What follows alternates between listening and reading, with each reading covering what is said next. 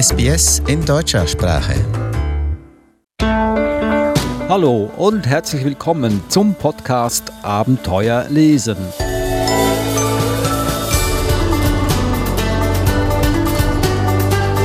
Der Podcast über außergewöhnliche, spannende und lehrreiche Kinderbücher und auch ein Wegweiser, wie man mit diesen Büchern ein wahres Leseabenteuer erlebt. Und eine wahre Leseabenteuerin ist am Mikrofon auch Eva Mura. Hallo Eva. Hallo Adrian. Und ich bin Adrian Blitzko. Wie viele Abenteuer hast du erlebt in deinem Leben? Dadurch, dass ich so viele Bücher lese, ja. erlebe ich ständig jeden Tag neue Abenteuer im Kopf. Eigentlich müsstest du nur die Bücher erzählen, die du gelesen hast in deinem Leben. Das sind dann auch ich weiß nicht, die Abenteuer. Ich weiß nicht, ob ich die alle zählen kann. Das sind so viele. Tausende wahrscheinlich. Und eine Frage, eine philosophische Frage war das nämlich. Und um Philosophie geht es auch heute. Philosophieren mit Kindern kann man auch, denn Kinder haben oft ganz, ganz äh, interessante Gedankengänge, die wir Erwachsene wahrscheinlich nie haben werden oder hatten und durch das Erwachsenwerden verloren haben. Also wir haben ganz tolle Bücher heute zu diesem Thema Philosophie.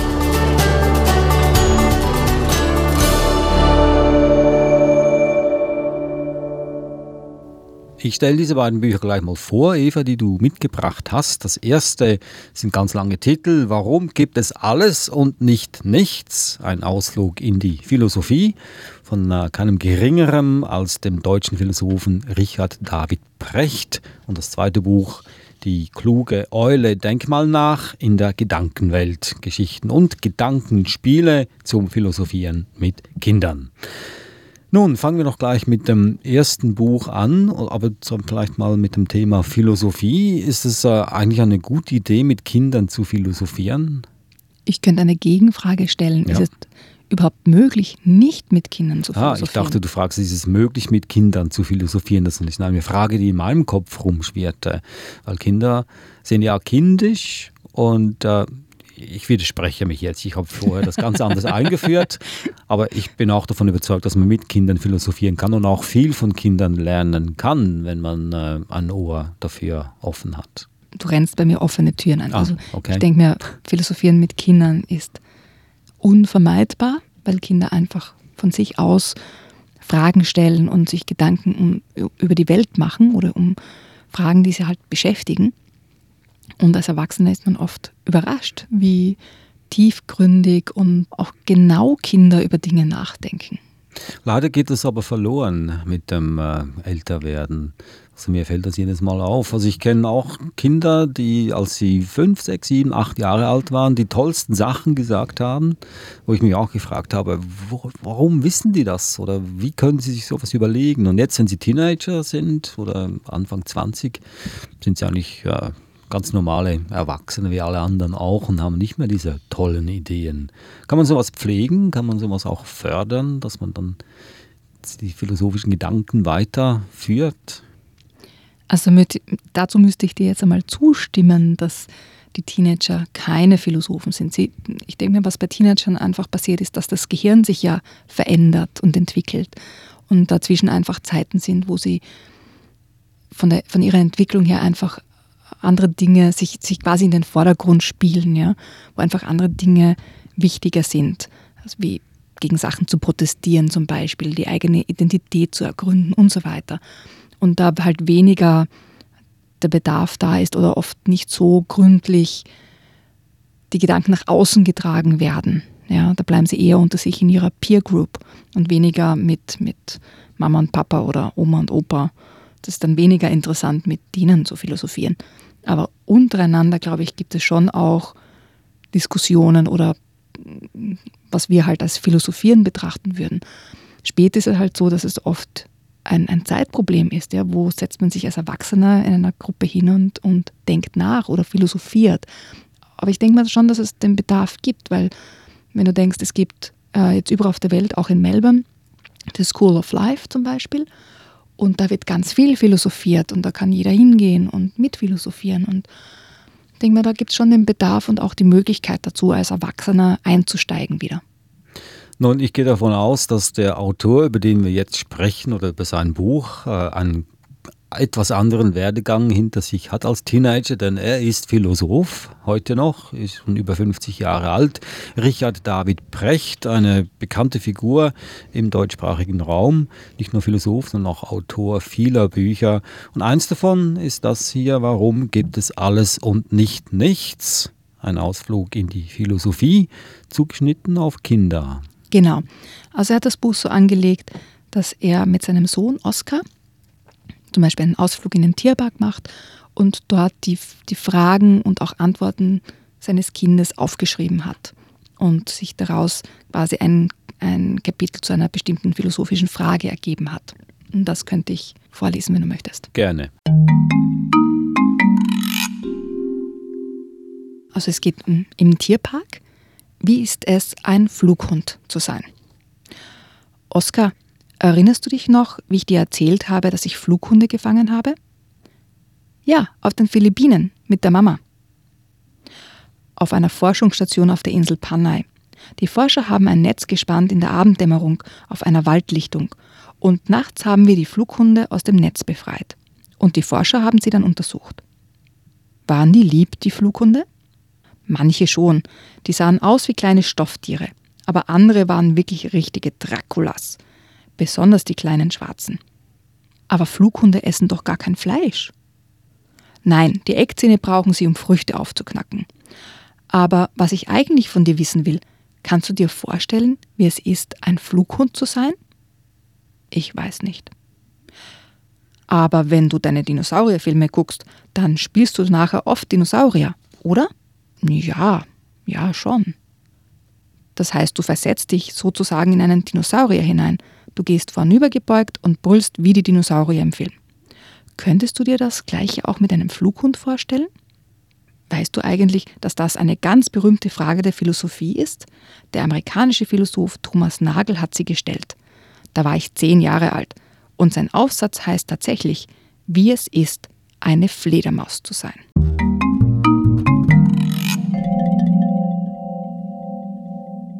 Und er erklärt dann eben seinem Sohn, dem Oscar, dass es eigentlich für uns nicht möglich ist, sich vorzustellen, ein Flughund oder eine Fledermaus zu sein, weil wir ja nicht wirklich wissen, wie sich das anfühlt. Wir wissen, dass sich Fledermäuse zum Beispiel mit, mit Echoschall orientieren, aber wir können uns nicht vorstellen, wie sich das wirklich anfühlt. Und aus dem ergibt sich eben ein, ein Gespräch mit dem Oscar. Und am Ende jedes Kapitels ist so eine, er nennt es philosophische Einsicht. Die lese ich noch kurz vor.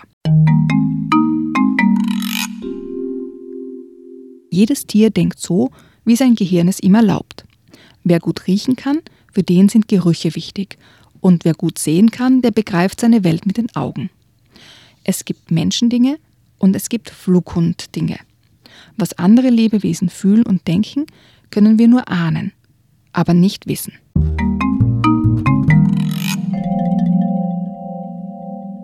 Das war ein Ausschnitt aus Warum gibt es alles und nicht nichts? Ein Ausflug in die Philosophie.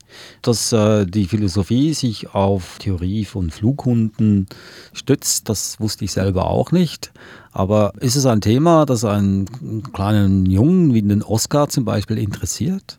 Also Kinder spielen ja Dinge nach, wie eben Dinosaurier ja. oder Vögel oder. Aber kein Flughund. Ah, vielleicht Tiger. Ja, aber ja? kein Flughund. Aber aber wir können uns nicht vorstellen, wie sich ein Tiger richtig fühlt, oder? Nein, können wir nicht. Ja. Nein. Und das führt dann aber auch zur Diskussion, können wir uns fühlen wie ein anderes Kind zum Beispiel? Oder können wir nur überlegen, wie sich das andere Kind fühlen könnte? Und das beschäftigt Kinder sehr wohl zu überlegen, wie sich andere Kinder mhm. fühlen. Also das müsste dann zu diesem Thema übergehen. Also nicht, nicht beim Flughund bleiben, sondern dann geht man dann auf den Schulkameraden. Zum Beispiel. Über. Mhm. Ähm, ist es ein spannendes Buch für Kinder? Ich finde manche von den Beispielen lustig oder, oder spannend. Ähm, manchmal ist es mir zu, zu lange. Aber das ist jetzt mein, mein persönlicher Geschmack. Mhm. Ja. Also für andere mag das genau richtig sein. Für mich ist es manchmal ein bisschen zu lange und ähm, meine Kinder haben gefunden, also es wird reichen, die Hälfte zu lesen. Die Hälfte, okay. Das ist aber nicht das einzige Thema in diesem Buch, Nein, dass man sich nicht andere. vorstellen kann ja. oder nicht verstehen kann, wenn jemand etwas anders ist als mhm. man selbst. Das sind Beispiel, noch andere Themen. Zum Beispiel Das, ähm, das nächste Kapitel ist, warum können Gorillas unsichtbar sein? Aha, das würde mich jetzt interessieren. Können die wirklich? Musst du das Buch lesen? Muss man selber das Buch lesen. Also warum gibt es alles und nicht nichts? Ein Ausflug in die Philosophie.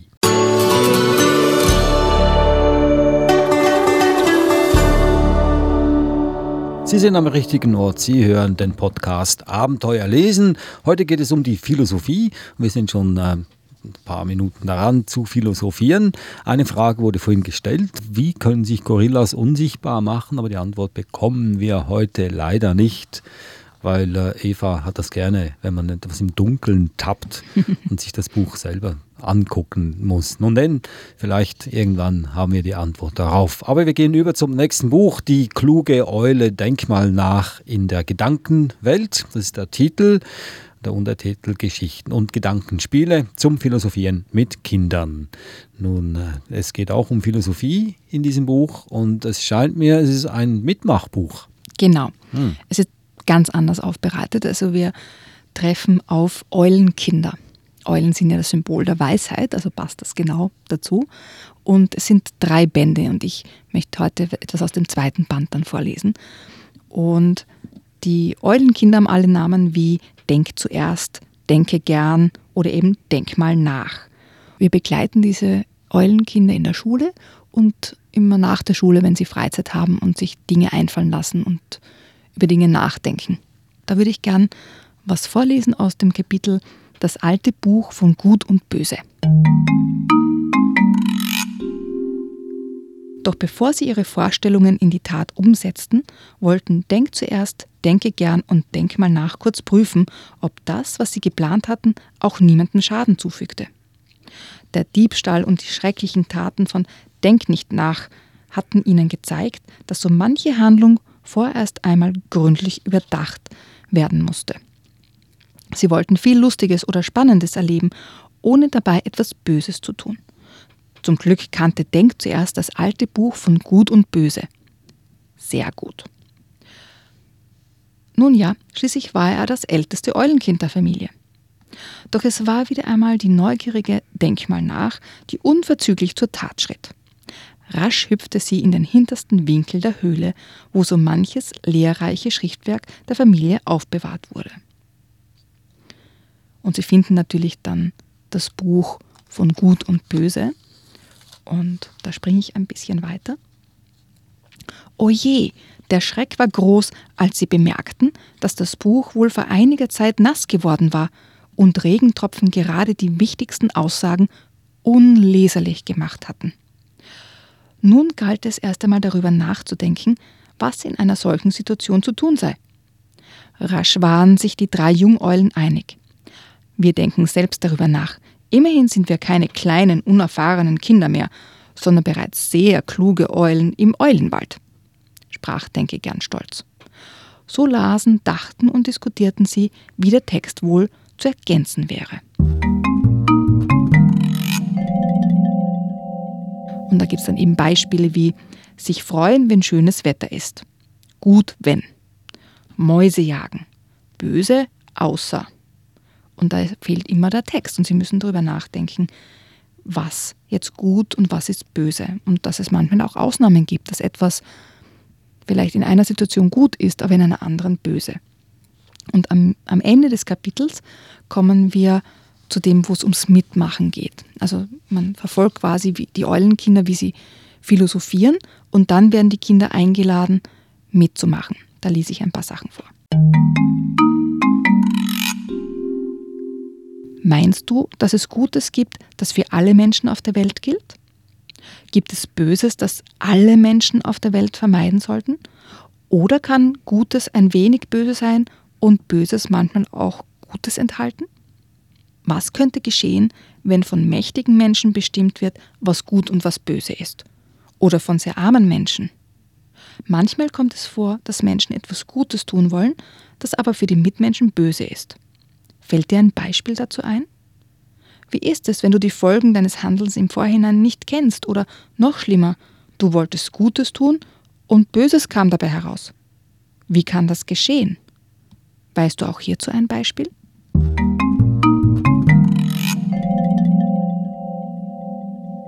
Und so geht es weiter. Es sind so kleine Textkästchen, wo jedes Mal so eine Frage in den Raum gestellt wird, wo man mit den Kindern dann wirklich ganz, ganz toll darüber philosophieren kann. Und jedes Kind hat diese Erfahrung gemacht. Sie wollten ähm, etwas spielen, zum Beispiel letztes Wochenende war mein Sohn auf einem Pfadfinderlager und sie haben gespielt und ein Junge hat ihn mit der Taschenlampe am Kopf getroffen und wir mussten dann ins Krankenhaus fahren und es musste ähm, der Schnitt zusammengeklebt werden. Ja? Also aus ein, etwas Gutem, einem lustigen Spiel wurde etwas Schlimmes, nämlich ein Krankenhausaufenthalt. Und das ist etwas, was Kinder sehr, sehr gut nachvollziehen können und wo man ganz toll mit den Kindern philosophieren kann. Und im Buch gibt es eben ganz verschiedene Themen, also von Gut und Böse, über Verantwortung übernehmen, über den Tod und so weiter. Die Fragen, die du jetzt hier gestellt hast, jetzt am Ende des Buches, sind eigentlich sehr komplexe Fragen. Und ich habe versucht, sofort eine Antwort zu geben, ist mir aber nicht gelungen. Mhm. Das passiert mit Kindern oft, wenn man, äh, wenn man irgendeine Frage stellt, da kommen die Antworten wie aus der Kanone geschossen. Für uns Erwachsene ist das ein bisschen schwieriger. Man denkt dann zuerst mal darüber nach. Außer man beschäftigt sich mit diesen Themen tagtäglich, dann hat man das automatisch im Kopf. Aber ich muss jetzt wirklich scharf nachdenken, aber hatte zu wenig Zeit dazu. Warum können Kinder das so spontan? Ich, ich würde jetzt nicht sagen, dass Kinder das immer so spontan können. Ne? Nein, also es, oft schießen sie sozusagen eine, eine erste Antwort voraus. Oft, weil sie glauben, das ist das, was wir hören wollen als Erwachsene. Und das Philosophieren besteht ja auch darin, dass man dann genauer darüber nachdenkt und überlegt, stimmt das wirklich so oder ist das anders? Also darum geht es ja beim Philosophieren, dass man dann ins Gespräch kommt und gemeinsam überlegt oder Beispiele findet oder gibt es zum Beispiel ein Beispiel, das dem ersten widerspricht. Ja? Und über das, also es gibt glaube ich, hier keine endgültigen Antworten. Hm. Also es ist auch der Sinn des Philosophierens, dass man sich nicht mit der ersten Antwort zufrieden gibt, sondern wirklich mal darüber nachdenkt. Mhm. Und, und, sich die, ja, und sich die Zeit nimmt dazu auch. Das ist ein anspruchsvolles Buch äh, für das Kind zum Lesen auch oder wenn man es vorlesen möchte und wenn man dann in Gespräche verwickelt wird, die können ja endlos sein. Mhm. Also kein gute Nacht Geschichtenbuch auf alle Fälle. Also wir lesen es immer am Abend, ah ja. wenn wir es lesen es ist jetzt kein Geschichtenbuch, das ich jetzt in einem durch vorlesen würde. Dafür ist es nicht gedacht, sondern man nimmt sich halt ein Kapitel und überlegt sich eine Frage vielleicht. Nimmt einen, sind ganz so farbige ähm, Kästchen, wo immer eine Frage sozusagen gestellt wird oder ein, eine Überlegung in den Raum gestellt wird. Und wir machen das so, wir lesen die Geschichte und dann suchen wir uns eines dieser Kästchen aus und über das reden wir dann. Das funktioniert gut. Also man kann es auch am Abend lesen und dann halt eine Frage gemeinsam überlegen. Nun, du bist ja Verhaltenstherapeutin, du arbeitest ja mit Kindern zusammen auch, bist nicht nur Mutter, sondern auch beruflich tätig mit Kindern. Hast du schon mal eine Situation erlebt, in der das Kind oder die Kinder auf keinen Fall mit dir übereinstimmen wollten und darauf beharrten, dass ihre Antwort die richtige ist und sich geweigert haben, darüber mehr nachzudenken? Natürlich. Und wenn, was macht man in einer solchen Situation? Das ist okay. Ja? Ja. Also ich würde ja jetzt nicht darauf bestehen, dass sie meine Antwort akzeptieren, sondern. Nee, aber dass sie vielleicht doch, doch mal darüber nachdenken und mit einer anderen, unterschiedlichen Antwort dann hervorkommen. Ja, aber das kann ja zu einem späteren Zeitpunkt passieren. Also das ist ja auch nicht so, dass man das einmal überlegt, einmal darüber spricht und dann nie wieder im Leben, ja. Sondern das sind ja Fragen, die uns ja ständig beschäftigen. Also ich mache es auch oft so, dass wenn, wenn etwas passiert in der Schule zum Beispiel, etwas, was die Kinder nicht genau verstehen oder Fragen dazu haben oder es nicht einordnen können, dann suche ich eine Geschichte, die dazu passt im Buch und schauen wir uns die Fragen an und dann überlegen wir uns gemeinsam was dazu. Also oft ist es auch anlassbezogen. Zum Beispiel ähm, ist in der, in der Schule vorgekommen, dass ein Kind Dinge von anderen Kindern gestohlen hat und meine Kinder wirklich ein Problem damit hatten zu verstehen, warum man so etwas tun sollte oder könnte überhaupt. Warum kommt jemand auf die Idee, sowas zu machen? Und da haben wir die Geschichte dazu gelesen und dann über die Fragen, die im Buch dann am Ende des Kapitels gestellt werden, kann man einfach besser drüber nachdenken oder man wird eher angeleitet, auf Ideen zu kommen. Also kein Buch für ungeduldige Eltern oder Großeltern oder Erziehungsberechtigte, sondern ein Buch bei dem man etwas Geduld haben muss. Denn oft kommen Kinder ja auch plötzlich mit Antworten völlig aus dem Blauen, irgendwann Tage, Wochen später. Man sollte nicht zu viele Erwartungen haben. Also ich tendiere dazu, dass ich, wenn ich mich mit diesem Buch mit dem Kind hinsetze, dass jetzt was ganz Tolles passiert, dass wir wirklich äh, äh, die Welt neu erfinden. Aber wenn das Kind kein Interesse hat oder nur eine simple Antwort hat und nicht mehr darüber weitersprechen möchte, wäre ich jetzt enttäuscht. Aber das darf man wohl nicht, oder? Ich denke mir, an manchen Tagen wird es eine schnelle Antwort geben und an manchen Tagen wird man vielleicht eine halbe Stunde sitzen und drüber nachdenken und, und gemeinsam sprechen. Und das ist okay. Also kann man darauf vertrauen, dass man dann irgendeinen Samen doch gesetzt hat im Kopf des Kindes, dass das Kind vielleicht doch ein bisschen drüber nachdenkt und später dann mit der Antwort kommt? Also ich bin ja überzeugt, dass wir als Erwachsene die besten Vorbilder für unsere Kinder sind. Das heißt, das, was wir tun, das werden die Kinder nachmachen. Das heißt, wenn, wenn sie sehen, dass ich mich hinsetze und lese und über Dinge nachdenke und über Dinge philosophiere, dann wird das automatisch auch etwas sein, das meine Kinder tun, weil das ist einfach, was wir tun. Aber auch hier sollte man nicht übertreiben. Das heißt also nicht, dass man sich jetzt da hinsetzt und soll ich jetzt meine Schuhe binden oder nicht? Soll ich einkaufen gehen oder doch nicht? Wenn ich einkaufen. Ja. Das ist jetzt aber nicht philosophieren. Nein, das ist nicht. Okay. Also, äh, die kluge Eule, denk mal nach in der Gedankenwelt. Das war das Buch, über das wir jetzt gesprochen haben. Geschichten und Gedankenspiele zum Philosophieren mit Kindern von der Autorin Gabriele Ruf-Zoratti. Und da kommt es ja schon vor, also ja. das Spielen. Ja? Gedankenspiele. Mhm. Ja? Also Stimmt, es ist ja nicht ja. etwas, was absolut ist, sondern man spielt damit. Was ja auch Freude machen soll. Genau.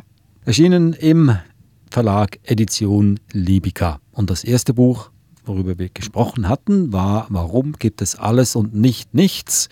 Ein Ausflug in die Philosophie vom deutschen Philosophen Richard David Brecht, erschienen im Goldmann Verlag. Und ich muss sagen, es sind zwar äh, philosophische Bücher, es geht um die Philosophie, aber die Titel, mein Gott, die sind ja ewig lang. Das sind ja auch philosophische Bücher. Ja, eben. also man wird schon mal darauf eingeschworen, dass es hier nicht nur um Abenteuerleben geht, sondern ja doch eigentlich, um noch mehr Abenteuer zu erleben, was manchmal auch ein bisschen anstrengend sein kann. Aber wie gesagt, wir haben herausgefunden, Gedankenspiele machen eigentlich Spaß. Eva, das war unser Podcast Abenteuer lesen. Nächste Woche haben wir was Ähnliches. Es ist zwar keine Philosophie, es ist eher Mythologie mhm. und äh, das setzen wir fort, denn wir hatten ganz spannende Bücher aus diesem Bereich und nächstes Mal wird es aber etwas anders sein. Ja, das sind eher Sachbücher wo Mythologie erklärt wird. Aha, und das ist auch natürlich für Kinder sehr lehrreich mhm. und interessant und hilft wahrscheinlich auch, Romane besser zu verstehen. Genau, ja. Darauf sind wir nun natürlich gespannt. Also wie gesagt, Podcast Abenteuer lesen, hier sind wir am Ende dieser Episode und wenn Ihnen das gefallen hat, dann erzählen Sie es doch weiter Ihren Freunden, der Familie, den Kindern sogar.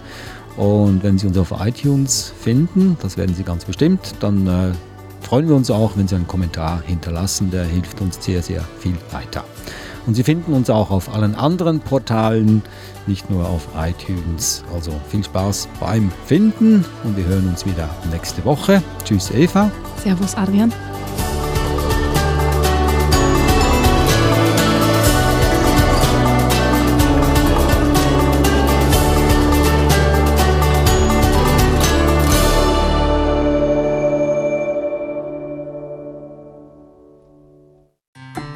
Weitere Podcasts in deutscher Sprache bei sbs.com.au/german.